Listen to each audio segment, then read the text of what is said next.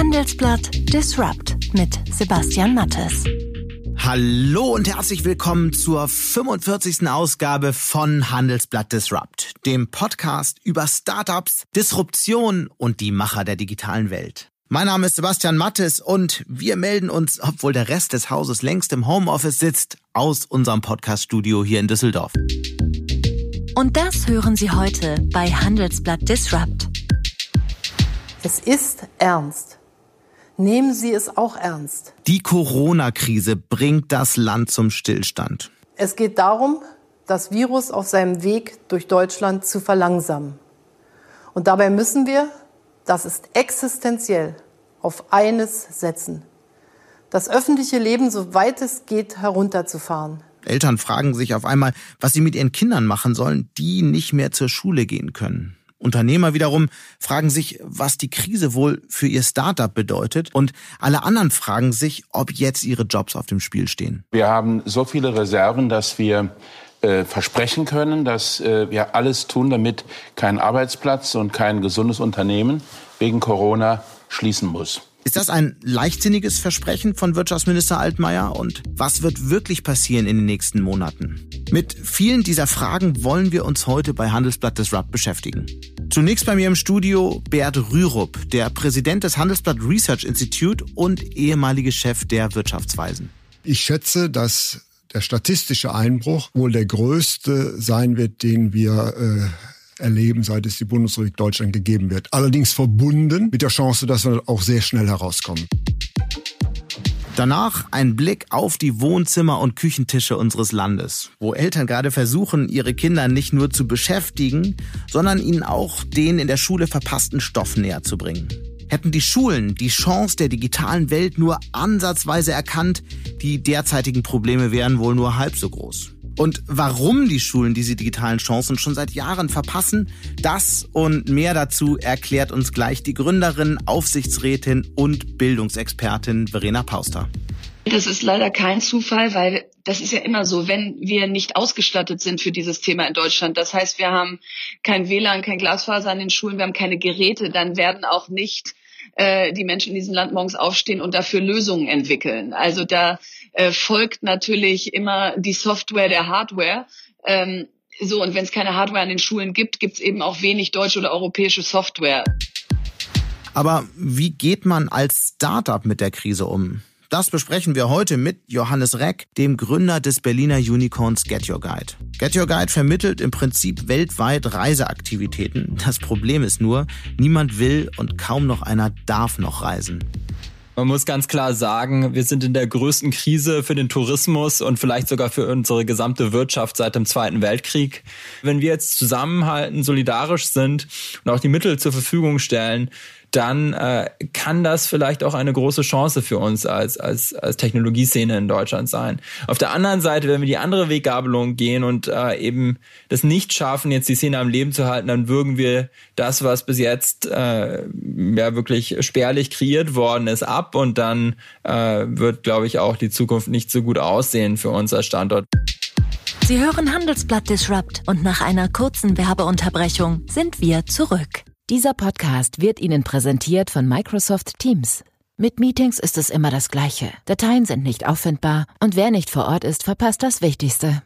Okay, starten Sie Microsoft Teams. Von jedem Ort aus an Meetings teilnehmen, mit Kollegen chatten, Dateien finden und in Echtzeit bearbeiten. Sind Sie bereit, das volle Potenzial Ihres Teams zu entfalten? Starten Sie Teams. Mehr unter microsoft.com/teams.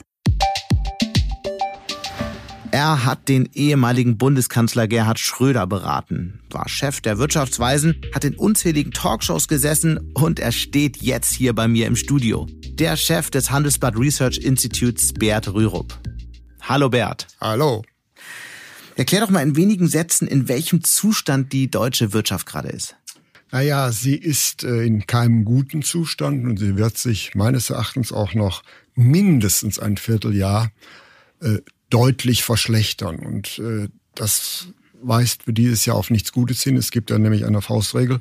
Wenn sich die Wirtschaftsleistung eines Monates halbiert, bedeutet das auf das Jahr gerechnet ein Wachstumsverlust von vier Prozent. Das heißt, ich schätze, dass der statistische Einbruch wohl der größte sein wird, den wir äh, erleben, seit es die Bundesrepublik Deutschland gegeben wird. Allerdings verbunden Mhm. Mit der Chance, dass wir auch sehr schnell herauskommen werden. Dann lass uns, lass uns das doch mal durchdeklinieren. Was hat das für Folgen für, äh, für erstmal Jobs, äh, insgesamt für die deutsche Wirtschaft? Wie wird die deutsche Wirtschaft aussehen, wenn wir da rausgekommen sind? Ja, die deutsche Wirtschaft ist ja im Kern gesund und gut aufgestellt.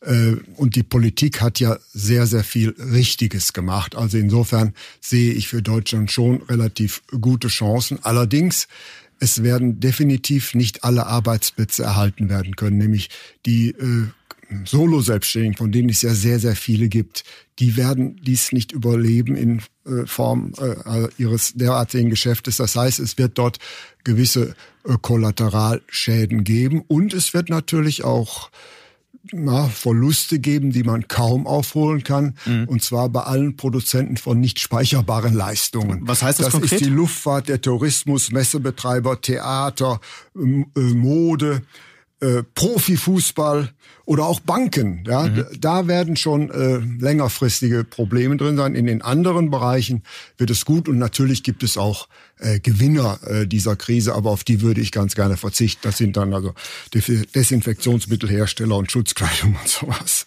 Gibt es denn über diese äh, Gewinner, die du jetzt gerade genannt hattest, noch weitere? Gibt es Branchen, bei denen du sagst, Mensch, die werden auf jeden Fall solide durchkommen und auf die sollte man möglicherweise, wenn man in Aktien investiert oder sich für Firmen ansonsten interessiert oder möglicherweise gründen möchte, auf die sollte man jetzt setzen? Naja, ich gebe jetzt natürlich keine Anlagenticks, aber ist völlig klar, äh, je moderner eine Branche, je technologisch führender mhm. sie ist und desto größere Chancen hat sie, äh, da natürlich rauszukommen.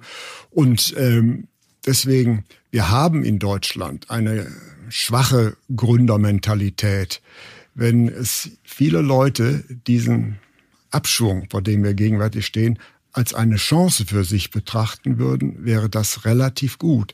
Da nämlich auch in der Zukunft die großen Unternehmen werden sehr, sehr viel auf diese Start-ups, die an der technologischen Front stehen, zugreifen. Zumal ja auch äh, man nicht mehr sich so verlassen kann, was auf China kommt. Mhm. Das heißt also, es wird hier eine gewisse Entflechtung der Wertschöpfungsketten geben, weil man gesehen hat, wie, verläss, wie verletzlich man ist, wenn man ein reines äh, Kostenmanagement macht. Und deswegen glaube ich auch, dass ein Teil der bislang ausgelagerten Wertschöpfung aus Sicherheitsgründen zurückgeholt wird. Das wird möglicherweise die Gewinne der Unternehmen etwas schwächen und auch die Dynamik etwas dämpfen, aber die Solidität des Landes erhöhen. Nämlich das wäre ein wichtiger Lernprozess. Mhm. Bislang hat was mit Konjunkturkrisen zu tun, also mit Angebotskrisen, aber die Gleichzeitigkeit eines Angebots- und Nachfrageschocks, das hat man bislang noch nicht. Wie geht's denn jetzt für die deutsche Wirtschaft in den nächsten sechs Monaten weiter? Wann, wann ist die Krise überstanden?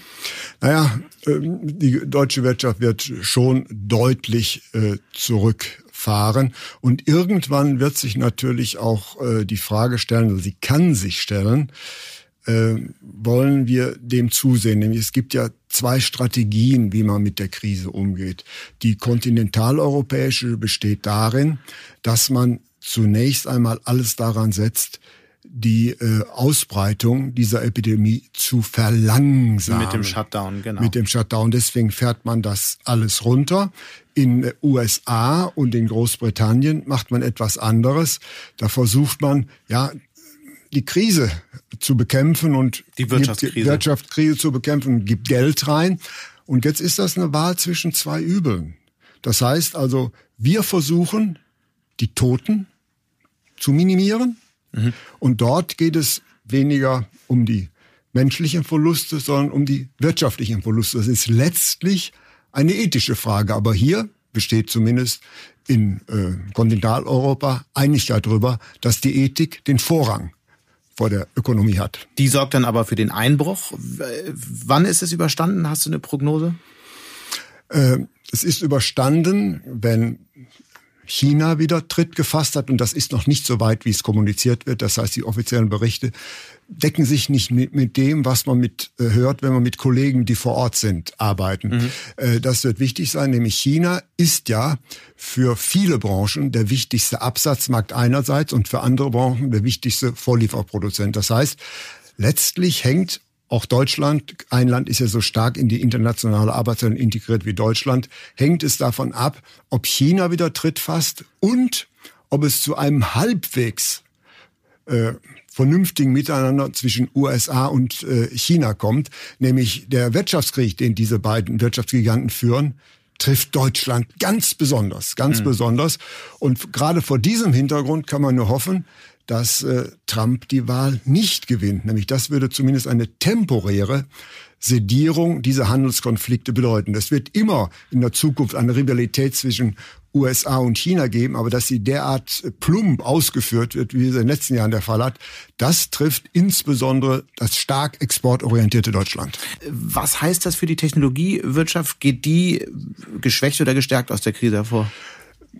Es kann gut sein, dass äh, diese Krise den Strukturwandel beschleunigt, dann wird diese Branche gestärkt herausgehen. Mhm. Das setzt allerdings auch politischen Mut voraus, dass man diesen äh, sagen wir, Strukturwandel auch in dieser krisenhaften Entwicklung befördert und nicht bremst. Das heißt, man soll auch schon darauf achten, dass davon keine negativen Kollateraleffekte für Zukunftsfelder ausgehen. Was heißt das konkret? Ja, man sagt ja jetzt, wir müssen jeden Arbeitsplatz retten. Mhm. Das ist auf der einen Seite richtig. Damit verschleppt man den Wandel. Damit verschleppt man allerdings den Wandel. Und wenn hier noch bestimmte, sagen wir mal, Strukturelemente reinkämen, mhm. würde ich das begrüßen. Aber wichtig ist, dass Wirtschaftspolitik ist auch viel Psychologie, dass jetzt erstmal gesagt wird, wir wollen um jeden Arbeitsplatz kämpfen. Das ist schon in Ordnung. Aber da könnte man sich noch hm, einige andere Sachen äh, überlegen. Aber auf jeden Fall ähm, würde ich daran denken, dass man vielleicht bei der nächsten Runde, jetzt hat man ja wichtige Maßnahmen gemacht, um Vertrauen zu schaffen, mhm. dass man vielleicht auch da eine strukturpolitische Komponente mit einziehen würde. Was ist der größte Fehler, der bisher gemacht wurde? Ist eigentlich kein Fehler gemacht worden. Ist eigentlich kein Fehler Einige gemacht. sagen, die Krise ist eigentlich zu spät erkannt worden. Ach, das sagt man immer. Also die hat relativ schnell reagiert. Und schauen Sie, ähm, wir hatten den großen Wirtschaftseinbruch im letzten Jahr. Und niemand hätte gedacht, was für ein, sagen wir mal, unkonventionelles äh, Konjunkturprogramm die Regierung blitzschnell auf die Beine gestellt hat. Und blitzschnell wurde damals in der Krise die damals vorherrschende äh, Theorie der Angebotspolitik über Bord geworfen, durch den Keynesianismus ersetzt. Also und das hat eigentlich äh, gut äh, funktioniert und äh, man kann es immer im Nachhinein besser machen. Man muss aber auch sehen, unter welchem äh, Zwang äh, die Politik steht. Und da kann man nur sagen, Chapeau, ich finde, die deutsche Regierung hat bislang einen sehr guten Job gemacht. Bert Rürup, ganz herzlichen Dank.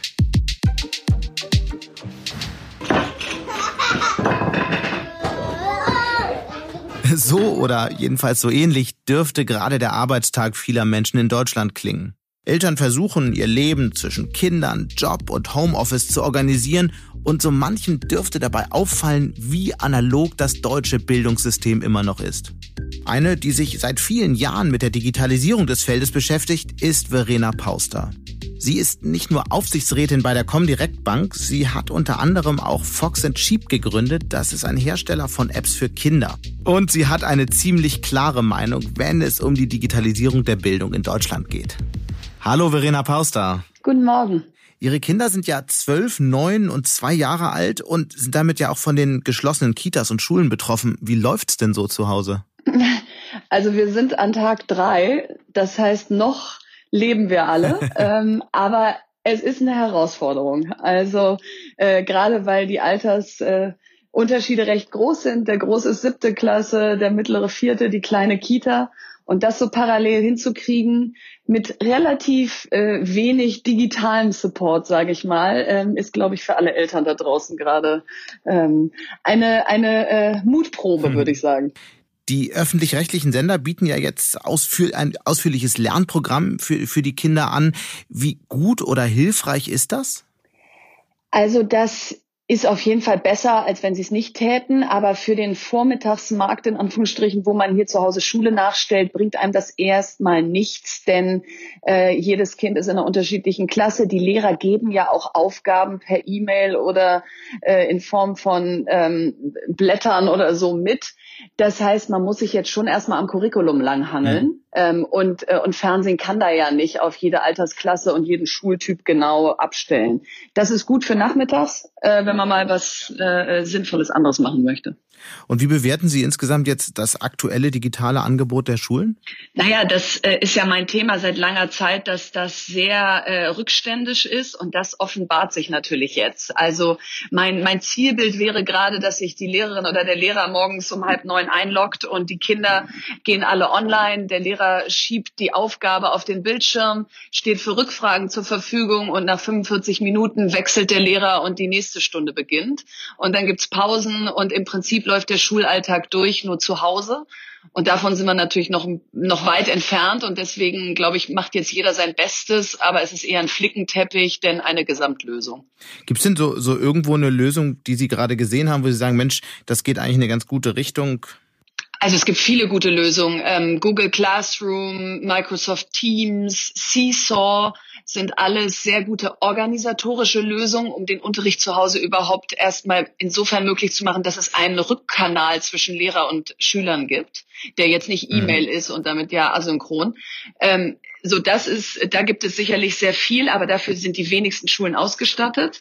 Und dann gibt es natürlich die Möglichkeit zu sagen, man schickt morgens per E-Mail, was zu tun ist und die Eltern suchen sich Hilfe im Netz äh, bei verschiedenen Plattformen, die da Videos oder Content anbieten.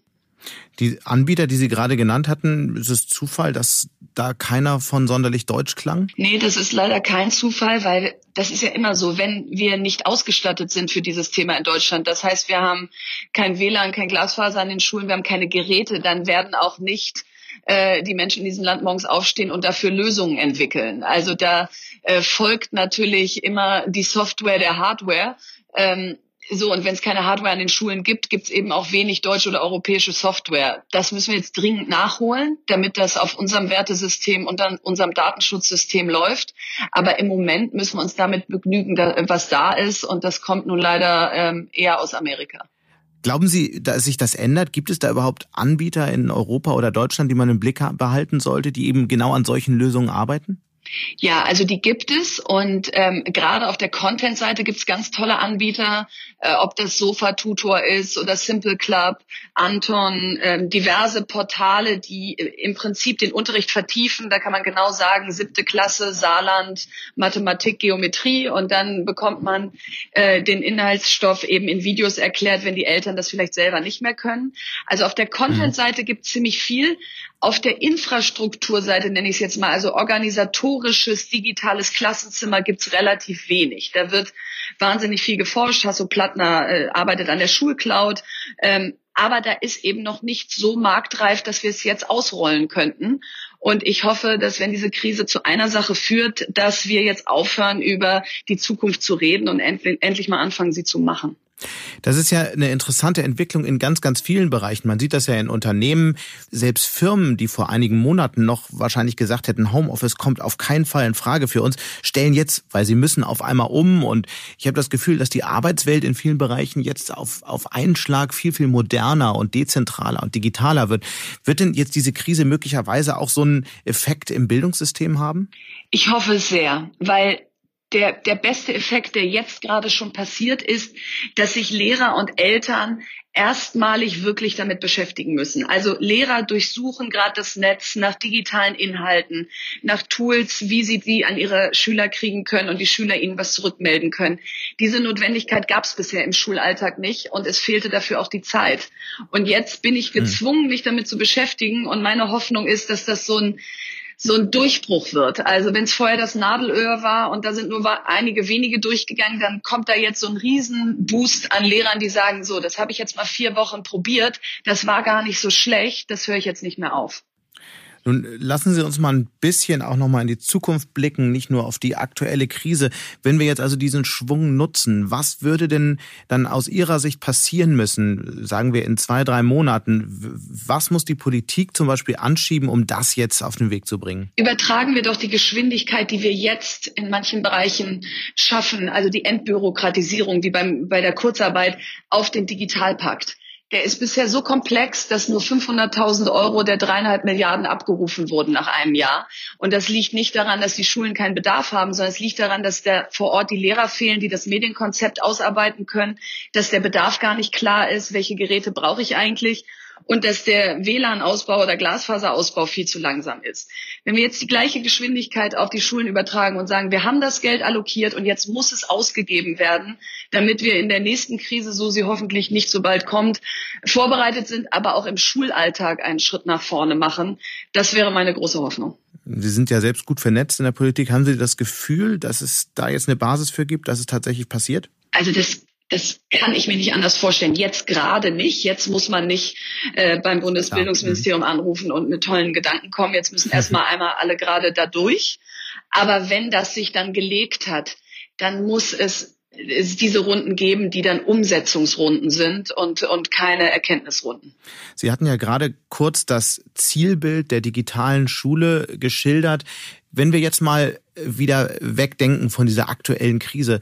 Warum ist das eigentlich so wichtig, dass man diese ganzen Bildungsinhalte, die ja jetzt im Moment analog sind, digitalisiert? Was wird davon eigentlich besser? Ist das oder ist es vielleicht nur ein Trugschluss? Ich meine, man lernt dann ja auch nicht schneller Mathe oder schneller Vokabeln oder doch? Nee, genau. Ich glaube, das ist ganz wichtig. Es geht nicht darum, das, was wir im Moment analog haben, zu digitalisieren. Also zu sagen, mach doch bitte mal die Mathebücher alle als PDF oder so. Davon lernt kein Kind anders.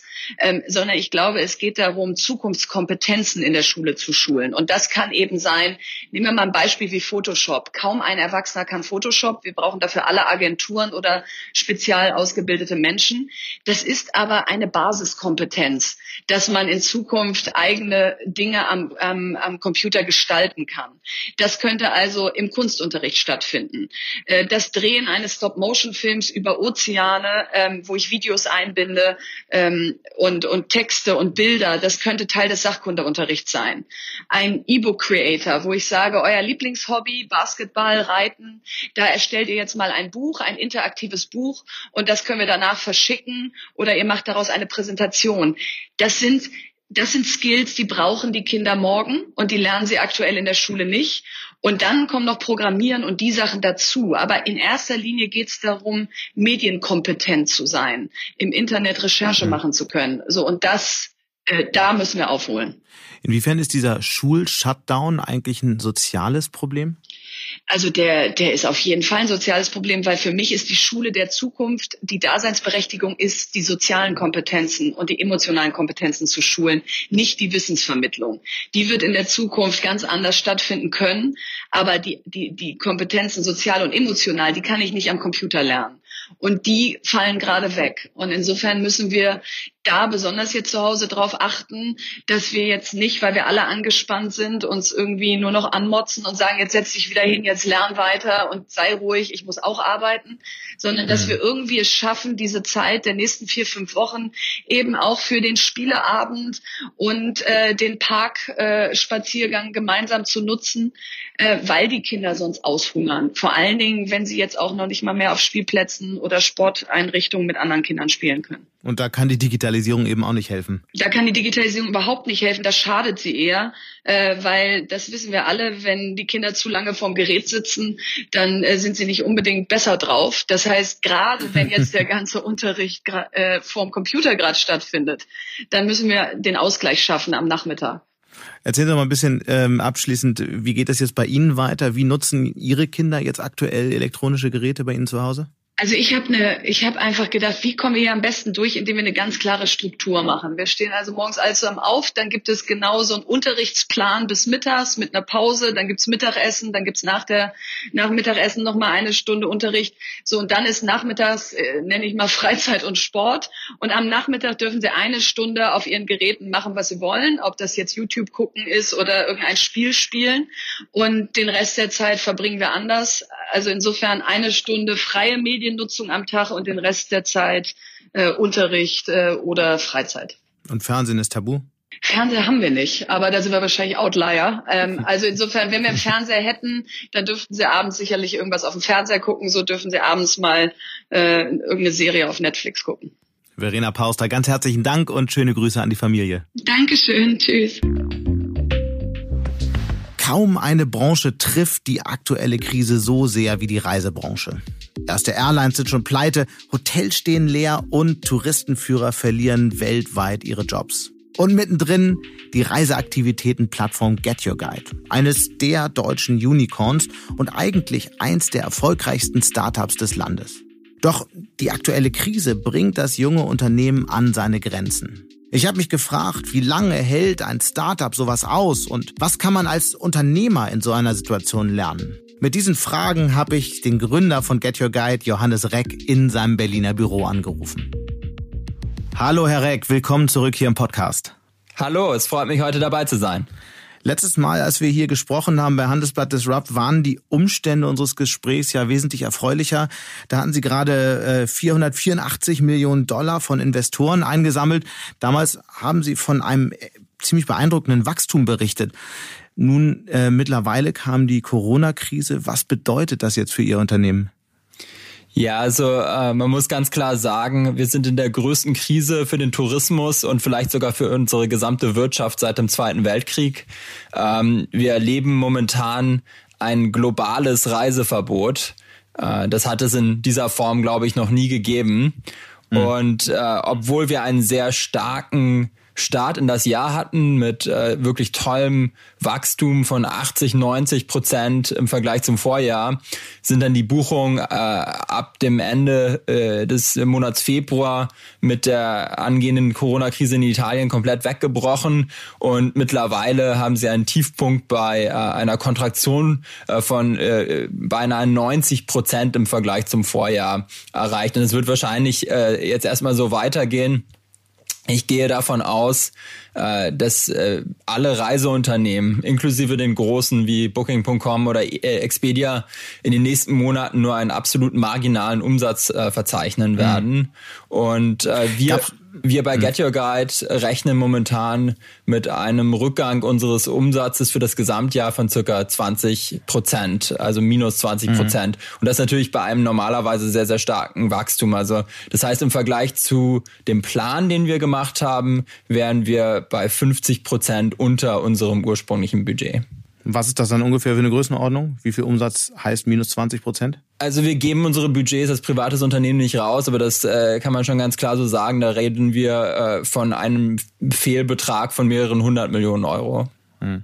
Gab es denn so einen Moment äh, oder so einen Tag, an dem Sie gespürt haben, okay, diese Krise, die wird jetzt deutlich stärker, als wir noch vor ein paar Tagen oder ein paar Wochen gedacht haben? Ja, das war vor etwas über zwei Wochen. Äh, da habe ich mit einem äh, Investor von uns aus Mailand gesprochen, äh, der mir dort eben die Verhältnisse erklärt hat. Und da war mir schlagartig klar, dass äh, wir schon einen deutlich weiteren Fortschritt der Penetration dieses Viruses in der europäischen Gesellschaft haben, als ich das bis dahin angenommen habe.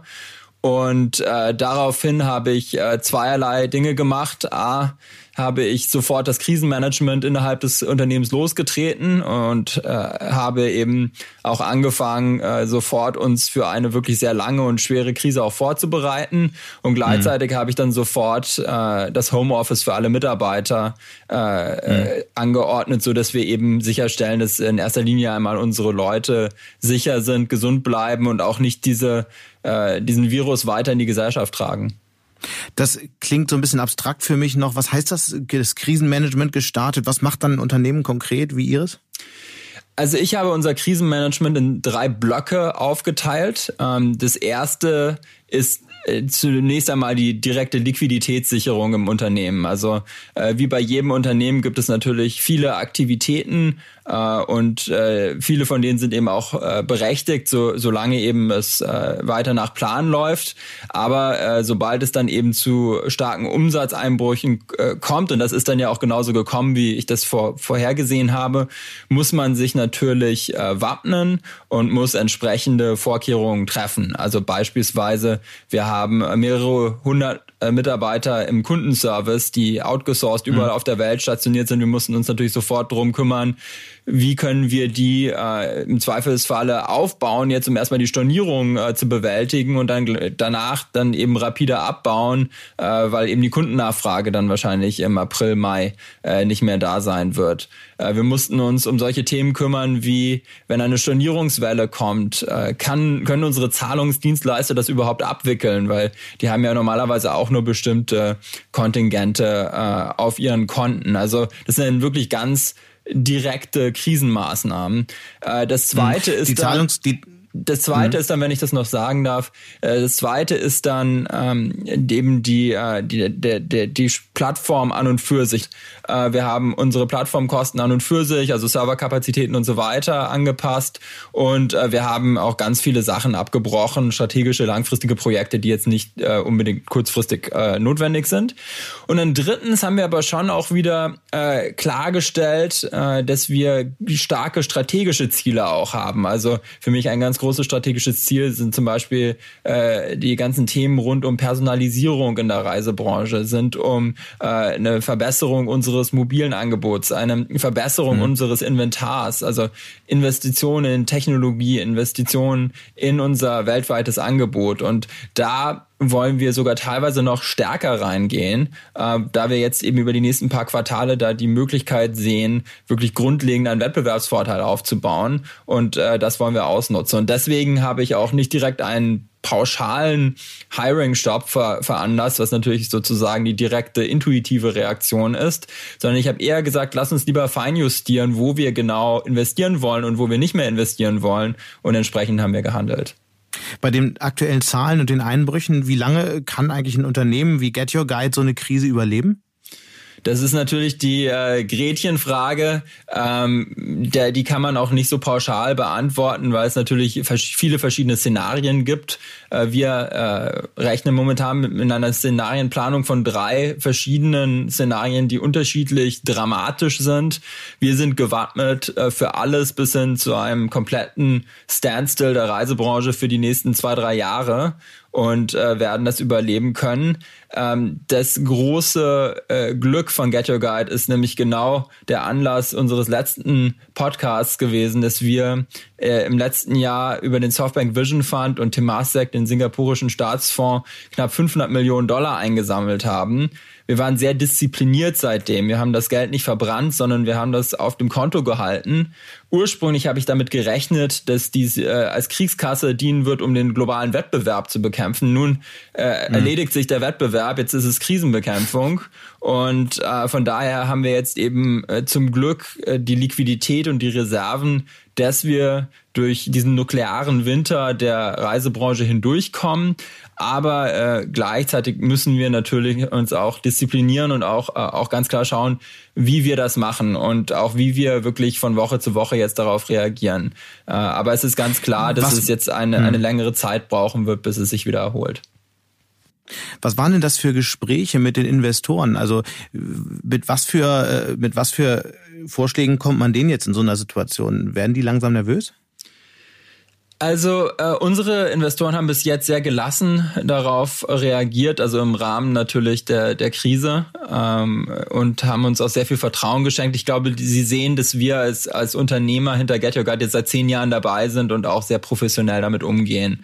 Gleichzeitig müssen wir aber auch trotz dieser katastrophalen Situation, die wir in der Reisebranche im Moment haben, sehr langfristig denken. Denn langfristig wird der Tourismus eine Wachstumsbranche sein. Das ist äh, heute und wahrscheinlich auch in drei, sechs oder zwölf Monaten kaum zu verstehen.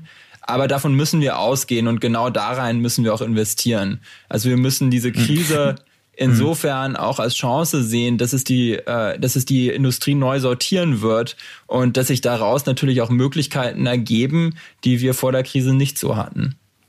Nun ist ja Get Your Guide ein sehr zahlengetriebenes Unternehmen. Ich war ja auch schon ähm, ähm, bei Ihnen im, äh, in Berlin und da sieht man, dass die Mitarbeiter alle die Zahlen auf den Monitoren haben. Also das heißt, die Kolleginnen und Kollegen wissen alle jederzeit, was los ist. In so einer Situation, in der alles von jetzt auf gleich zusammenbricht, mit was für einer Botschaft tritt man da eigentlich vor die Mannschaft, um die am Ende zusammenzuhalten, damit nicht alles auseinanderbricht? Ja, also Kommunikation ist das A und O in der Krisenzeit und äh, ich habe mittlerweile eine wöchentliche E-Mail, die ich an alle unsere Mitarbeiter heraussende, die im Homeoffice sind. Ich mache alle zwei Wochen eine Q&A-Session, die wir live über unseren Videokonferenz-Service äh, Zoom machen. Ich mache ein wöchentliches Update-Call mit unseren Investoren. Also übrigens gleich nach diesem Podcast wird das losgehen. Und ähm, ich äh, denke, meine Kommunikationsstrategie ist da relativ einfach. Auf der einen Seite probiere ich maximale Klarheit und Transparenz zu schaffen, gegenüber allen, übrigens gegenüber den Mitarbeitern und auch den Investoren. Es bringt jetzt überhaupt nichts, um den heißen Brei herum äh, zu reden. Und ich habe auch äh, sehr, sehr große Akzeptanz, auch gegenüber teilweise relativ starken Maßnahmen äh, bei den Mitarbeitern und auch bei den Investoren äh, gefunden. In beide Richtungen übrigens.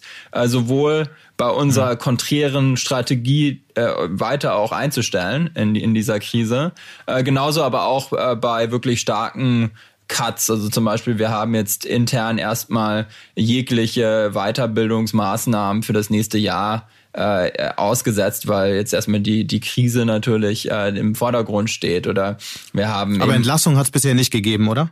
Äh, nein, wir haben nicht außerhalb unseres normalen Plans. Also wir haben natürlich Low Performance Management. Das heißt, dass wir immer regelmäßig auch uns von Mitarbeitern trennen. Das findet auch in der Krise statt. Aber wie viele äh, sind das so? Äh, das sind normalerweise sowas zwischen fünf bis zehn Prozent pro Jahr. Ähm, mhm. Manchmal mehr, manchmal weniger aber ähm, außerhalb sozusagen dieser turnusgemäßen äh, Entlassung äh, machen wir nichts und ich denke auch nicht, dass wir das machen müssen. Also zumindest meine Ausgangssituation von heute ist so, dass ich nicht denke, dass wir es machen müssen. Da würde ich gerne mal einhaken an der Stelle, denn das klingt ja abstrakt äh, gut nach einem guten Plan und ich glaube in der Theorie können würden das alle unterschreiben, aber in der Praxis mit wem tauscht man sich dann als Unternehmer, wie Sie einer sind, aus? Bei wem holt man sich vielleicht Rat? Sind das Investoren? Sind das andere Unternehmer? Wer kann in so einer schwierigen Situation Rat geben? Also Investoren äh, sind sicherlich äh, jetzt gefragt, auch äh, mit mit sehr gutem und weisem Rat den Unternehmern äh, beiseite zu stehen und auch. Aber mit wem tauschen Sie sich persönlich aus, meine ich? Ähm, ich persönlich tausche mich äh, aus auf der einen Seite natürlich mit den Größen der Reiseindustrie. Äh, die Gründer äh, von Booking.com sind gut mit mir befreundet. Ich kenne auch die ganze Führungsmannschaft von Expedia gut.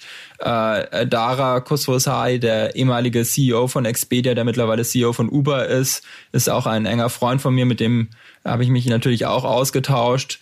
Ähm, wir haben äh, gleichzeitig auch äh, Kontakt aufgenommen mit äh, Diego Piacentini, der ehemalige COO von Amazon, der nach der äh, Dotcom-Krise Amazon auch äh, entscheidend mitgeführt hat.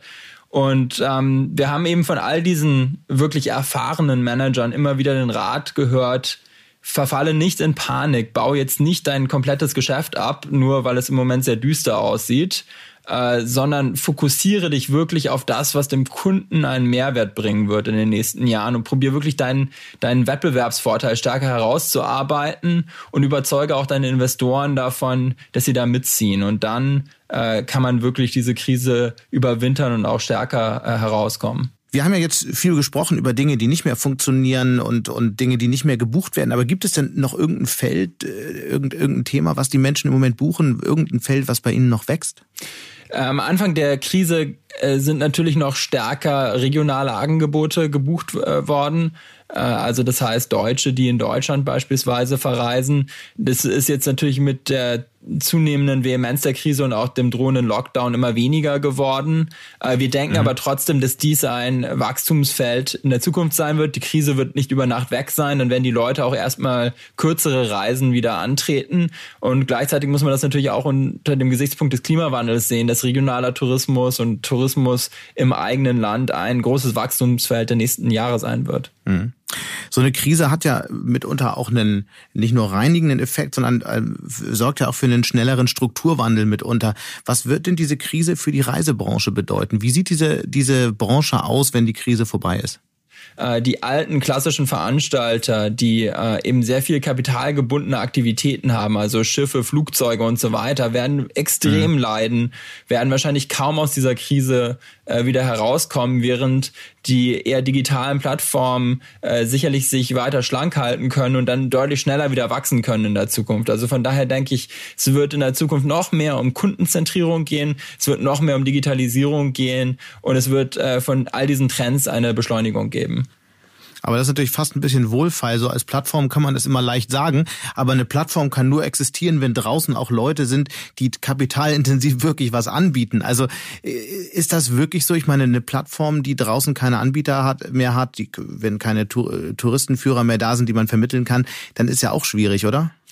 Das stimmt, aber auf der anderen Seite haben wir schon vorher eine Fragmentierung äh, der Landschaft gesehen. Hotels als solches wurden immer weniger im großen Stil gebaut. Dafür hat man plötzlich Ferienwohnungen äh, umfunktioniert und äh, über ein digitales Vertriebsnetzwerk äh, zusammengefügt. Äh, bei den äh, Erlebnisanbietern haben wir ebenfalls eine Fragmentierung hin zu vielen kleinen, innovativen Anbietern gesehen, die wirklich eigene Inhalte anbieten und weit über das hinausgehen, was jetzt die klassische Busrundfahrt oder so ist. Und ich glaube, diese weitere Fragmentierung hin um spezielle Kundeninteressen wird es auf der Angebotsseite geben und dann auf der mhm. anderen Seite werden sie die digitalen Plattformen haben, die genau diese Angebote dann dem Kunden zuführen. Und äh, das, glaube ich, bedeutet natürlich, dass der klassische stationäre Vertrieb, wie er heute eben noch sehr stark da ist und auch diese großen Kolosse in der Reisebranche, die eben viele Flugzeuge kaufen und probieren, Pakete zu schnüren, die Margen optimiert sind, das wird es äh, so in der Form nicht mehr in der Zukunft geben.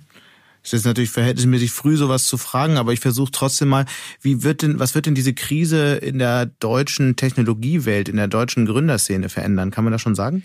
Ich denke, für die deutsche Gründerszene ist es die größte Weichenstellung, die es jemals gegeben hat. Und ich denke, wir haben zwei Wege, die wir jetzt gehen können.